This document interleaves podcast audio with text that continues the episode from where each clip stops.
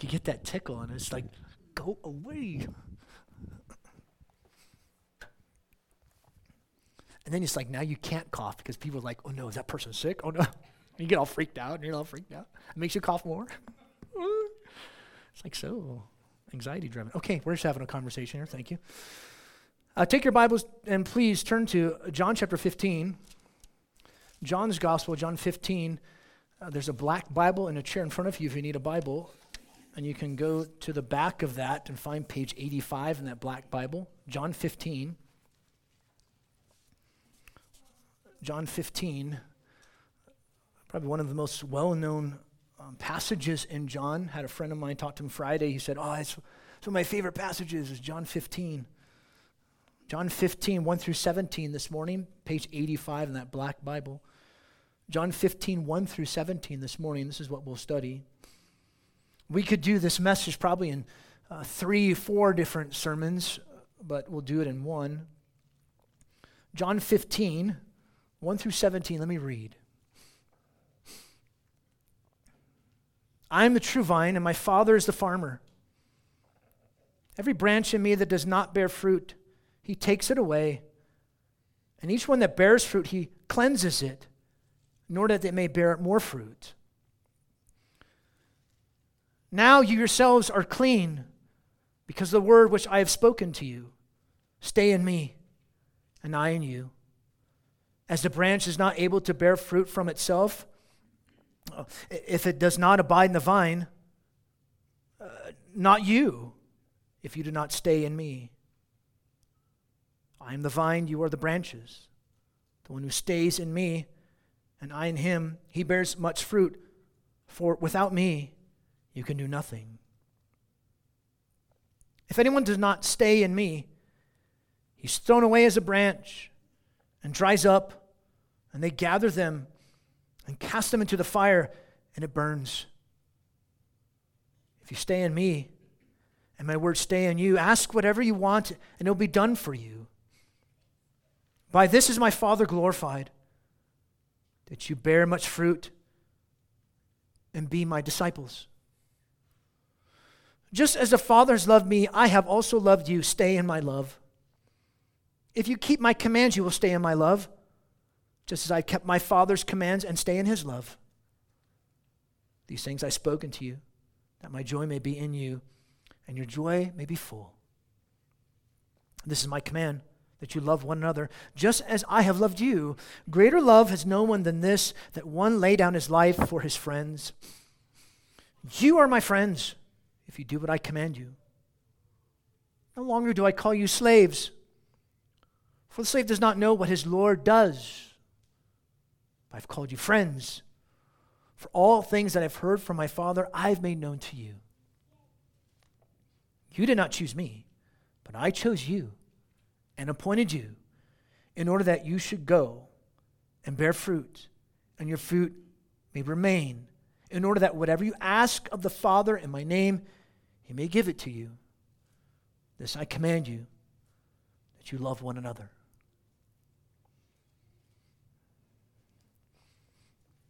I'm talking about vineyards. Since we're on the subject of vineyards. Did you know? There's some fun facts about vineyards. Every vineyard acre produces roughly one and a half to 1.7 tons of grapes. Every ton of grapes makes roughly 150 gallons of wine. One barrel of wine contains 60 gallons, which is about 295 bottles of wine. That's 24 cases. There are about 30 pounds of grapes per case of wine, and in one bottle of wine, there's about two and a half pounds of grapes. It's kind of crazy. Listen to these fun facts table grapes and wine grapes are different, there's two separate things.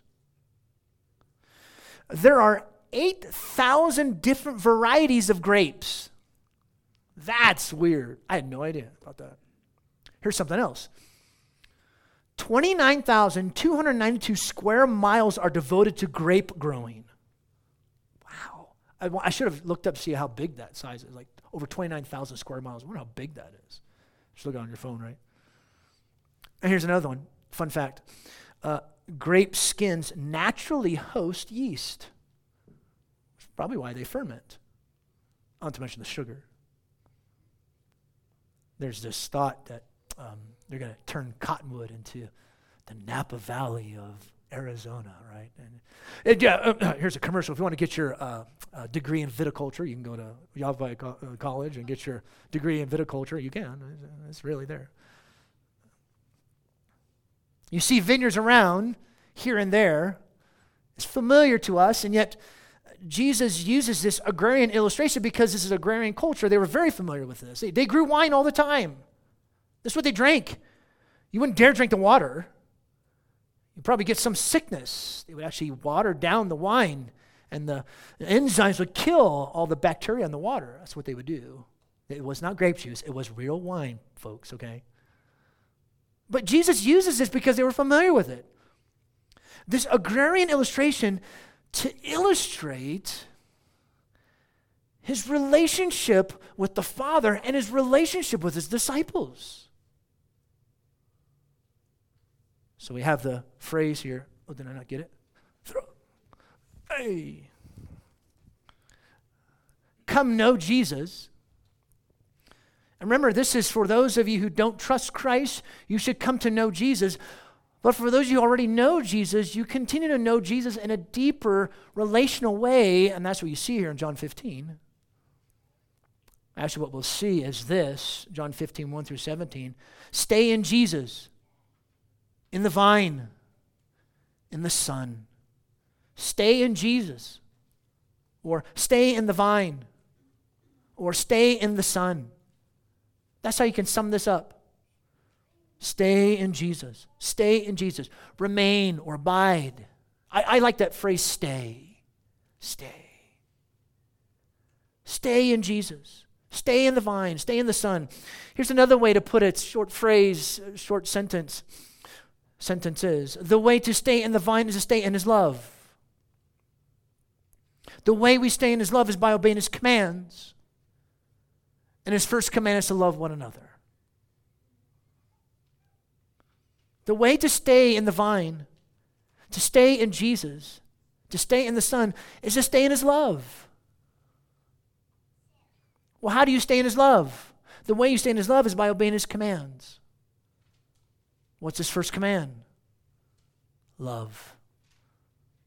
He's going to define all this for us. He's going to unpack all this for us. There's a way we can put this, a short phrase, how we can sum up these 17 verses. Here's another way we can sum this up, a little bit more enhanced. We are a new, Christ loved, loved focused community built on the love and joy that is between the Father and the Son with an outward focus of bearing fruit so that the Father's glorified. It's another way you can sum this up. We're a new community, a Christ love community, a love focused now community. We're built on the love that's between the Father and the Son and, and the joy that's between them. And we yet we have an outward focus. We have a mission, if you will. And the mission is bearing fruit. And when we do that, the Father's glorified. Another way to put it, we're commanded to stay in the vine, to stay in the Son, to stay in His love. The goal of the staying is fruitfulness. The means to achieve His goal is prayer. And the guarantee of the goal's success is love. Stay in Christ. He's the true vine. Stay in Christ. He's our source of purposeful fruit. He's our true joy. He's our only means by which the Father's love is embodied, embodied in the local church, and then, and then proclaimed to this lost, unloved, and unloving world. We stay in the vine to bear the fruit of God's mission given to us, which is to spread his message of love to this world. What guarantees the success to this mission is our love for each other. Why? Because we exemplify the love between the Father and the Son. We display that in the way we love each other, or at least we should. Because Jesus says, As I have loved you, so that's how you're supposed to love one another. And that love is based upon the, the love between the Father and the Son. So the love that we have for each other is between the Father and the Son. The love that we have for each other is the love that Jesus has for us. That's what guarantees the success to this mission of proclaiming of this love to the world. We stay in the vine to bear the fruit of God's mission given to us, which is to spread his message of love to this world. So, how are we going to sum this up? Uh, two points for you stay in the vine, or the Son, stay in his love. And if you miss anything, these aspects don't miss this. Stay in the vine, stay in the, stay in the vine, or stay in the Son, stay in his love. What's the goal of this staying? Fruitfulness. What's the means to achieve his goal? Prayer. What guarantees the goal's success? We love one another. Why? Why does it guarantee the goal's success? Because we exemplify that love towards each other. We're displaying that love that Christ has for us. So, again, what's the goal? Fruit. What's the means? Prayer. What guarantees it? Love. Why? We're displaying it. So that's, that's a, these are other ways to try and sum this whole thing up, these 17 verses. I'm trying to unpack that for you. And then we're going to go through the verses individually to see how this unfolds for us, okay?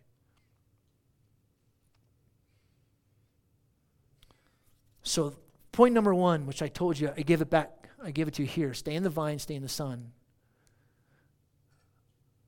The goal is fruit, the means is prayer, the guarantee is love. Stay in the vine, stay in the Son. Verses 1 through 8. Verse 1 I am the true vine. This is the seventh of John's seven I am statements. And are given to describe Jesus' identity and mission. And for these people, this was common language. They, they, knew exactly what Jesus was talking about because vineyards were all over. They were very much aware as being an agrarian culture. And, and Jesus says, I'm the true vine. Not only were they familiar with this because it was an agrarian culture, but also they were familiar with it because they were familiar with the Old Testament. In the Old Testament, vine was used to describe Israel. Israel was the vine. Yet, they failed to be God's vine. Why? Because of their disobedience. Yet Jesus is, notice he calls himself the true vine, in that he took on himself their failure and he achieved where they failed. Israel did not thrive or produce fruit, they failed as God's covenant people. But the true vine bore fruit. Christ thrived and produced fruit. So he's the fulfillment of Israel, the one who completed God's mission. So he says, I am the true vine. And notice next part of verse 1 and my father is the vine dresser or the farmer. Also familiar in the Old Testament. Yahweh was the vine dresser while Israel was the vine. So you begin to see Jesus begins to unfold, and he's done this. John's done this throughout his gospel as the evangelist. The close, significant relationship between the Father and the Son. It's the basis of everything Jesus will say because the relationship between the Son and the Father is the basis of the relationship between Jesus and his disciples. The basis of the relationship between the Son and the Father is the basis of the relationship between Jesus and us. You want to know what this relationship is like? Look to the Father and the Son. You know, want to know what your relationship should be like between, uh, uh, uh, between Jesus and yourself? Look at the relationship between the Father and the Son. Look at verse 2. Every branch in me that does not bear fruit, he takes it away. And each one that bears fruit, he cleanses it that it may bear more fruit. Jesus' disciples are the branches. He'll bring this up in verse 5. I'm the vine, you are the branches. So, our existence and productivity as branches is completely tied to the vine. If you have a vine, you have branches, everything that comes from your existence and your productivity is from that vine. It's not from you. You don't come up with this on your own.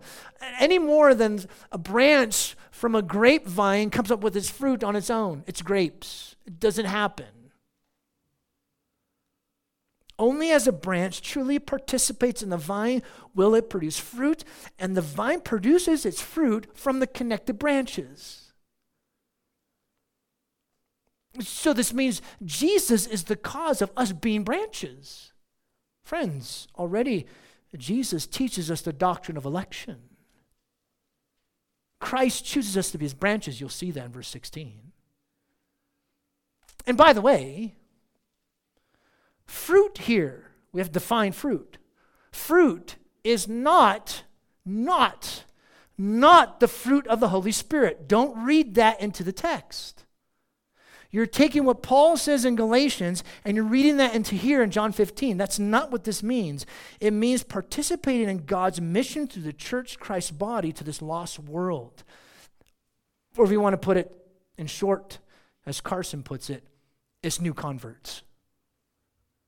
People coming to Christ. That's the fruit that Jesus talks about here in John 15, not the fruit of the Spirit. Don't read that into the text. And notice he says, every branch in me that does not bear fruit. Uh, for the vine, it can only produce th- fruit through the branches. This concept is called a mutual indwelling.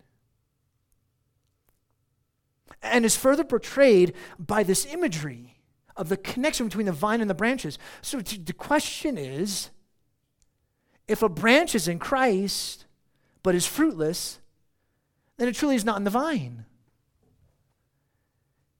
If a branch is in Christ but is fruitless, then it's truly not in the vine. How can a branch be unproductive if it's in the vine? It's not truly in the vine. But notice what Jesus says every each one that bears fruit, he cleanses it or prunes it. Who is the who here? Who does this? It's the farmer, the father. He tends to each of the branches, cleansing them, pruning them so that they be produce more. He cuts off the dead wood so that the fruit bearing branches will produce more fruit and have more room to grow. So notice here, understand though, that fruit here is not required for faith. Fruit is a symptom of true faith. It's not required for faith. It's a symptom of true faith. Or to put it practically speaking, Judas was not producing. He was not truly in the vine. The others were. True Christians are fruitful Christians.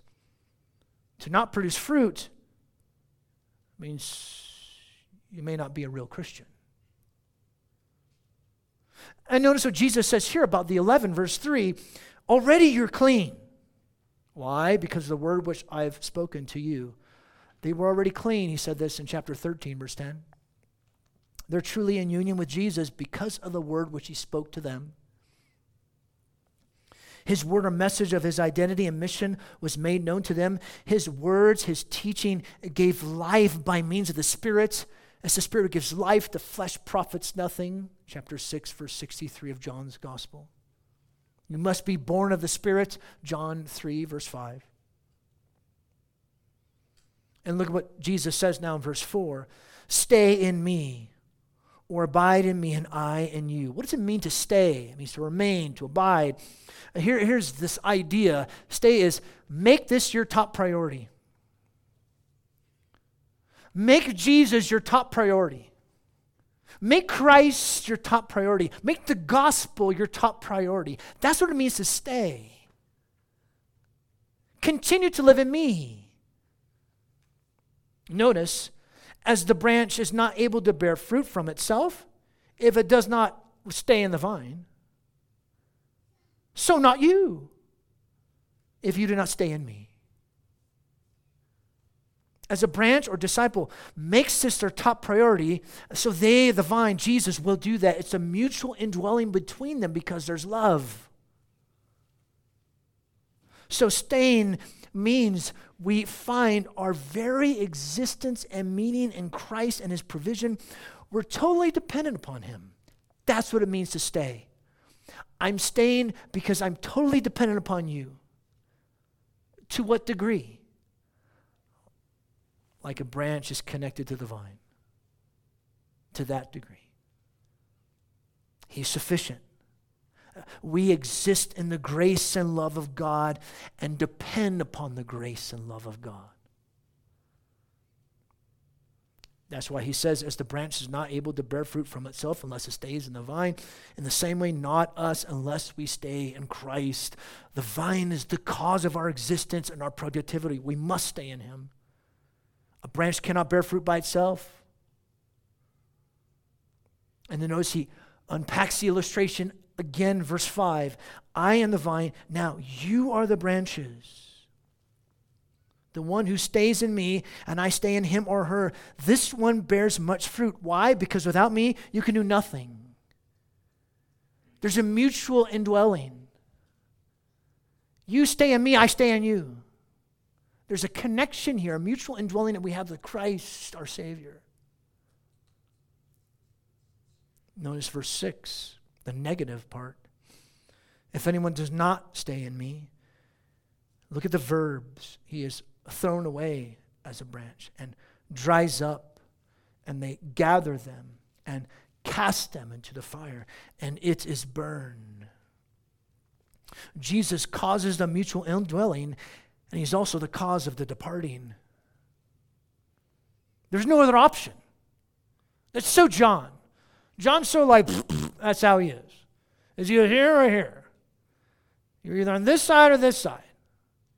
And it's true. It's not just because John wants to be like this, it's true. One either remains or is thrown away and burned. This is what happens to a branch that is not truly connected in a mutual dwelling relationship with divine, with Jesus, with the Son. So what happens? It's not real. It, it's fake. It's thrown away. They gather it, they cast it out, and it's burned. It faces judgment. Look at what Jesus says in verse 7 If you stay in me, and my word stay in you, ask whatever you wish, whatever you want, it'll be done for you. Jesus' identity is exactly tied to his words. So these words of Jesus are, are lodged in a disciple's heart and mind.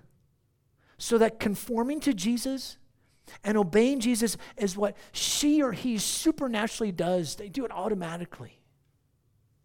It's part of who they are. Why? Because they're connected to the vine. They're staying in the vine. So, if a disciple stays in Christ, which is displayed by Jesus' words staying in that disciple.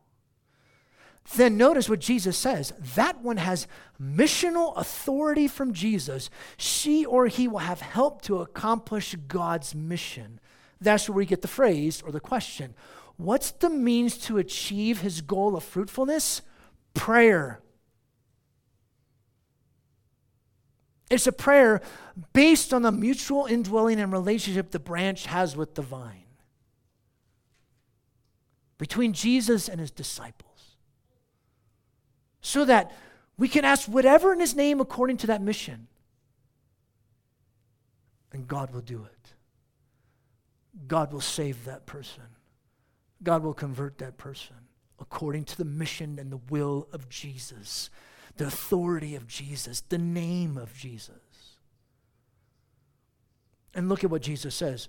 This section, stay in the vine, verse 8 closes this part off. By this is my Father glorified. How is the Father glorified? How is the farmer, the vine dresser glorified? How is he honored? Two ways. When the branch or branches, branch bears fruit and is Jesus' disciple. Its production and established as Jesus' own. Glorifies the Father. Because remember, there's the question what's the goal of staying in Jesus? Fruitfulness. That's the goal. Our fruitfulness, then, is the way the Son glorifies the Father. And it's not the only way. Don't say that this is the only way that, no. In this text, what Jesus says here, our fruitfulness is the way the Son glorifies the Father. Fruit produced out of our loving, obedient union with Christ is how Jesus glorifies his Father. And establishes we belong to Christ. The New American Standard translated, and even ESV, goodness gracious, I, I looked at every stinking translation and they put prove. It's not even in the text. It's, it's become, it's ginomai. It's be my disciple. Or you can put will be my disciple. It's another way to, possible. But it's become, be my disciple. You establish you belong to Christ. It's established, it's there. You belong to Him. You follow Him. So, this, verses 1 through 8, here's this phrase that, it sums it up staying in the vine, in the Son. Now, point number two, stay in his love. The metaphor now is explained. Jesus explains what this vine and the branches, what does it look like specifically, practically? Verse 9. Just as the Father's loved me, I have also loved you. Stay in my love. What's the relationship like between the vine, Christ, and the branch, the disciple? What's it like? Like the Father loves the Son. That's how much Jesus loves his branches. That's how much Jesus loves his disciple. Christian, that's how much Jesus loves you. We get that love. So we see to stay in the vine is to stay in his love. And it's like the Father loves the Son. That's how much Jesus loves his branches. That's how much he loves his disciples. Stay in that love. The Father's love for the Son is the pattern of Jesus' love for us. This is remarkable.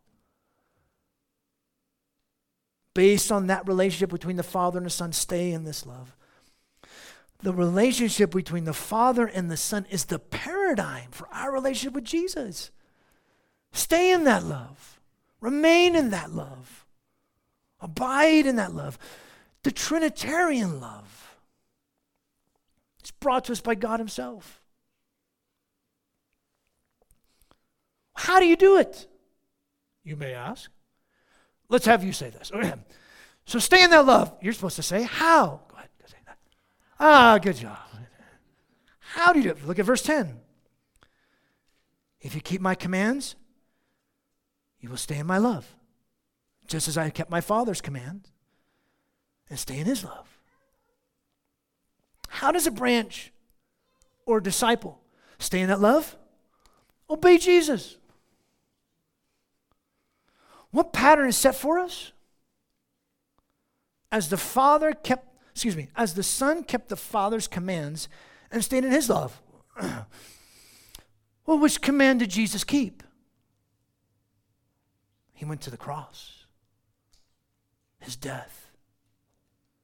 I mean, it's the, the greatest way that the Son kept the commands of the Father. The greatest way was the cross. I mean, he went to the cross, and there was a cup that he drank. He bore this, our sin on himself.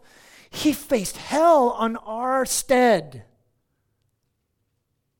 To that degree, you obey like that. Wow.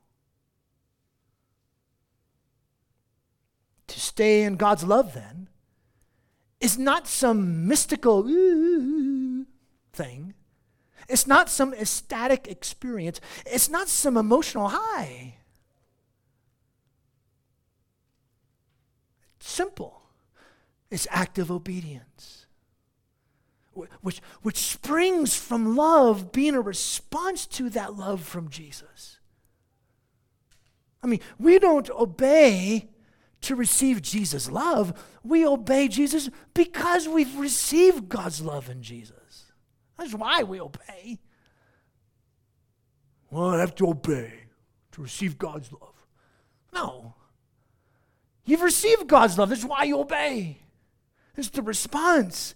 And it's this obedience that is enabled by the Spirit. He enables us to do that, John 14, 16.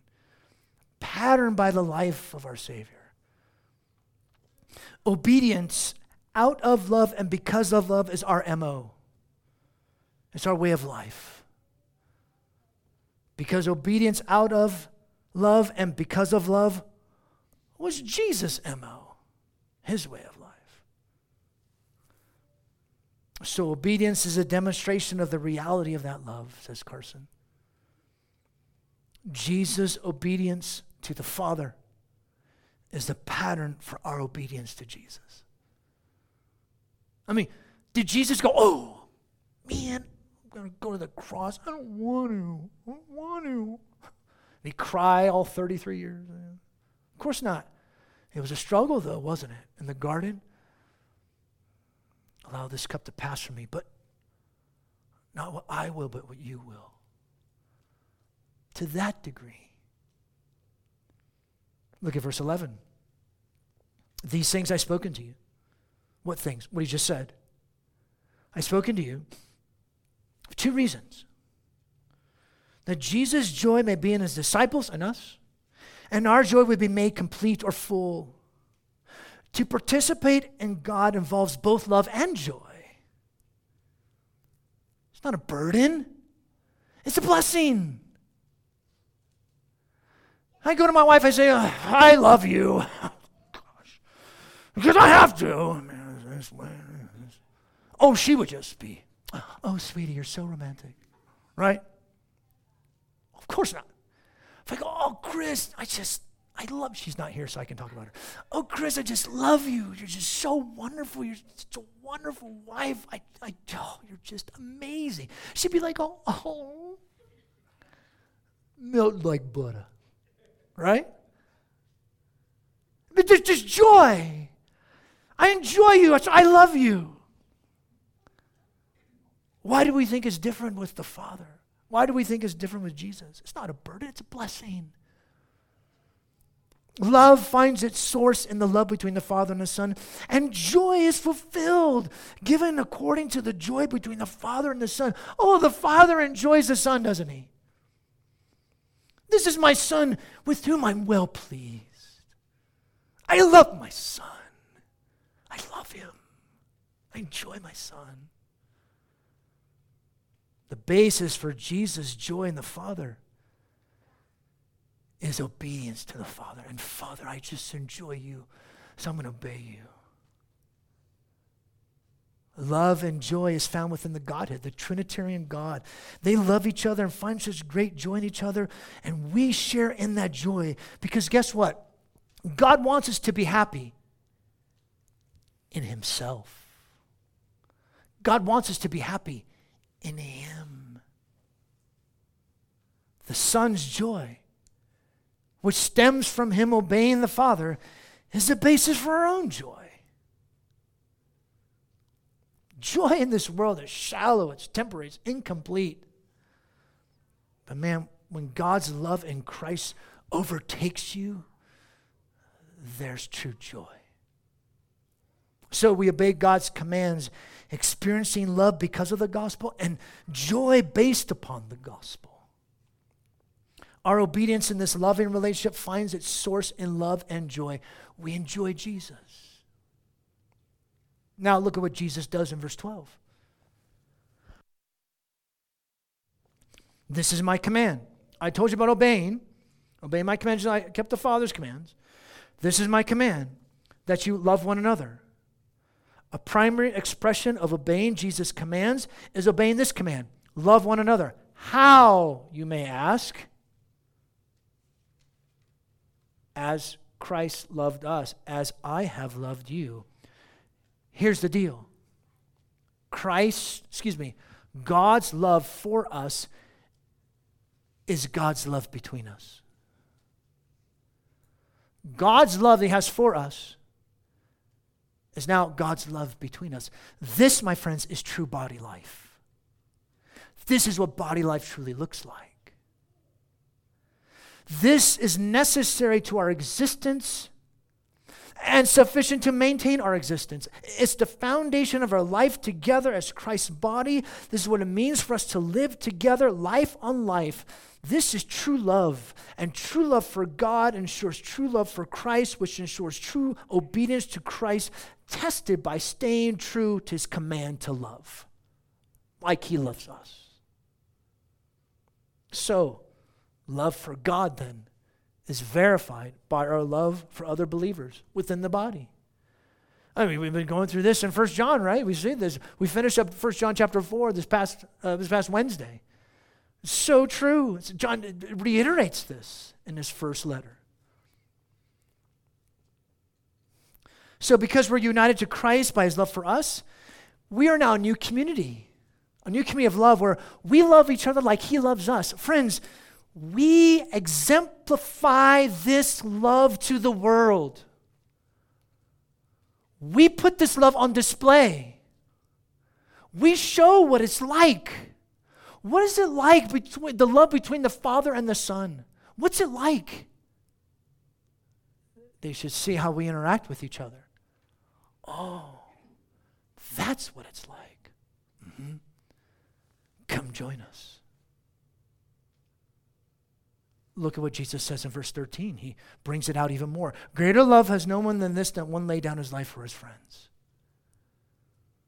He described this kind of love he had for them. He laid down his life for his friends. We once were his enemies, but now by God's own choosing, remember he caused it, we became friends. Friends of God.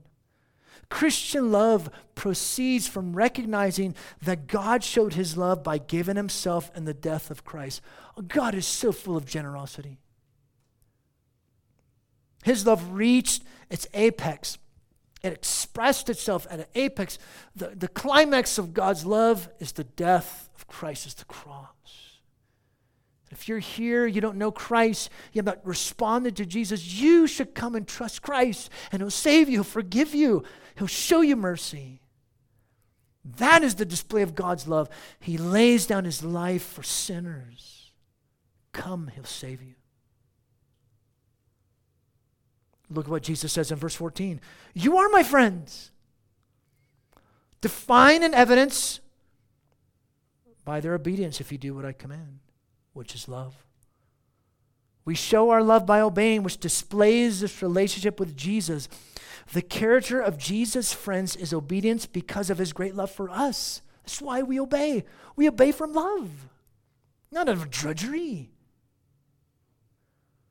Those who are Jesus' friends, disciples, reciprocate by giving ourselves to God through loving obedience. We love, we obey because we're friends. He calls us friends. Uh, look at, he defines that even more in verse 15. Uh, no longer do I call you slaves. Slaves do what they're told.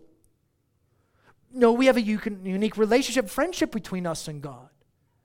Obedience is a trait of slaves. They do what they're told. But notice he says, For the slave does not know what his Lord does. They just obey not knowing their Lord or his plans.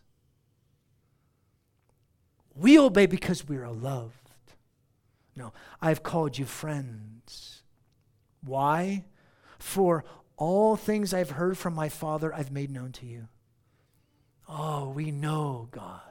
We know the purposes of God. We know the plans of our Lord. We know the plans of our Master. We know our Lord intimately, relationally. We know his thinking and his heart, and we enjoy his confidence. Jesus made himself known to us. All things you heard from his Father about his identity and mission, it's personal, it's gracious, it's love. That's what he gives to us. So that's why we obey. It's like we can't get enough of it. And just to make sure, just to make sure it's clear that Jesus or God caused this relationship, you didn't cause it. And just to make sure that you're privy to knowing Jesus, not because you are better, not because you're wiser, not because you're smarter. Look at verse 16. You did not choose me, I chose you. You cannot get any clearer than that, folks. This is the doctrine of election. You don't choose God, He chooses you. Jesus chooses, and notice it goes farther. I chose you and appointed you for what purpose? In order that you go and bear fruit, and fruit may remain, may stay. Same verb. Again, fruit means mission, or in short, new converts. So the here's the purpose of election. The purpose of election is so that we would go win others to Christ. The purpose of election is that you go win others to Christ, who are also elect. It's not so that you can sit there and be like, oh, I'm part of the elect. That's what Israel did. That's why they failed. The purpose of election is that you go and win converts, produce fruits, give people the gospel. That's the purpose of us going fruit bearing and fruit remaining. That's what the purpose is. Oh, wait a minute. What, what is the purpose of the going and the fruit bearing and the, and the fruit remaining? Look at what he says the next part of verse 16. In order that whatever you ask of the Father in my name, he may give to you.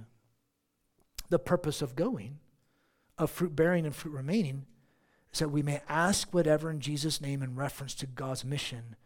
And when we do, the Father will give it to us the means to accomplish the mission, friends? Pray. Pray. Pray. That's the means. You ask the Father, Father, we need you to do this. We depend upon you. We must do this through you. Only you can save sinners. We can't do this. We give them the message, but only you can save them. We depend upon you. Pray. That's the means. That's what that means. Friends, when you read this part, verse 16, and he, he brings it up earlier, what in verse, um, um, I can't see it. Anyways, anyway. When he brings this up, it has nothing to do with asking for some type of healing in your body. This has nothing to do with good health. This has nothing to do with asking for a better job. This has nothing to do with helping a relationship like your marriage or your friendship or anything like that. It has nothing to do with that. You're reading that into the text. It has to do with God's mission of spreading the truth of Jesus to the world. That's what it has to do with. That's the asking. That's what it, when he says, "Whatever you ask, I will do it, and the Father may give it to you." That's what he's talking about. When Jesus chooses us to bear fruit, that fruit will remain because it's built upon the relationship between the Father and the disciples through Christ by the Spirit. That's why. So we can ask, in the name of Jesus, anything according to Jesus' will for the purpose of this mission that we've been given from God. We're confident of that. And then look at, he ends here, verse 17, with this command as a way to show we belong to and participate in the vine, that we are staying in his love. Verse 17, this I command you, that you love one another. We love as Christ loved us, because as we're going out on mission, the world needs to see what that love is like. What is that love like? When the church body is loving each other the way we should. That's what it should look like. So, sum up. We are a new, Christ loved, love focused community built on the love and joy that is between the Father and the Son we have an outward focus of bearing fruit so that the Father's glorified. That's what this has to do with. So it means to stay in Christ. Another way to put it we stay in the vine to bear the fruit of God's mission given to us, which is to spread his message of love to this world. What guarantees a success to this mission is our love for each other because we exemplify that love of God towards each other. We display it in our attitudes, our interactions with each other as a body. Or at least we should. The way to stay in the vine is to stay in his love. The way we stay in his love is obeying his commands. His first command is to love. And what a great display of that in the Lord's Supper. I, I didn't even purposely do that. It's kind of you know kind of neat. We're actually going to drink. It's not wine though, so uh, it's, it's only grape juice. But still, the idea is this represents the blood of Christ for us, represents Him giving His body on our behalf. And this is what binds us together. It's why we take it together. We just don't go and you don't go and take it and then you go do your own thing. That's that doesn't that defeats the purpose. We take it together because we're one. We're one body. We're the display of His grace. We're the display of His love. And so we remember the gospel through the elements. Remember, we've been forgiven. Me individually and us corporately have been forgiven. And it's, it's a continue to challenge us in staying in Christ and displaying that love that I have for Christ and our love for each other. Which is why if you're here and you have someone something against someone else, Christian or non-Christian, but especially Christian, that's why you shouldn't partake of the elements. Why? Because Christ has shown you love.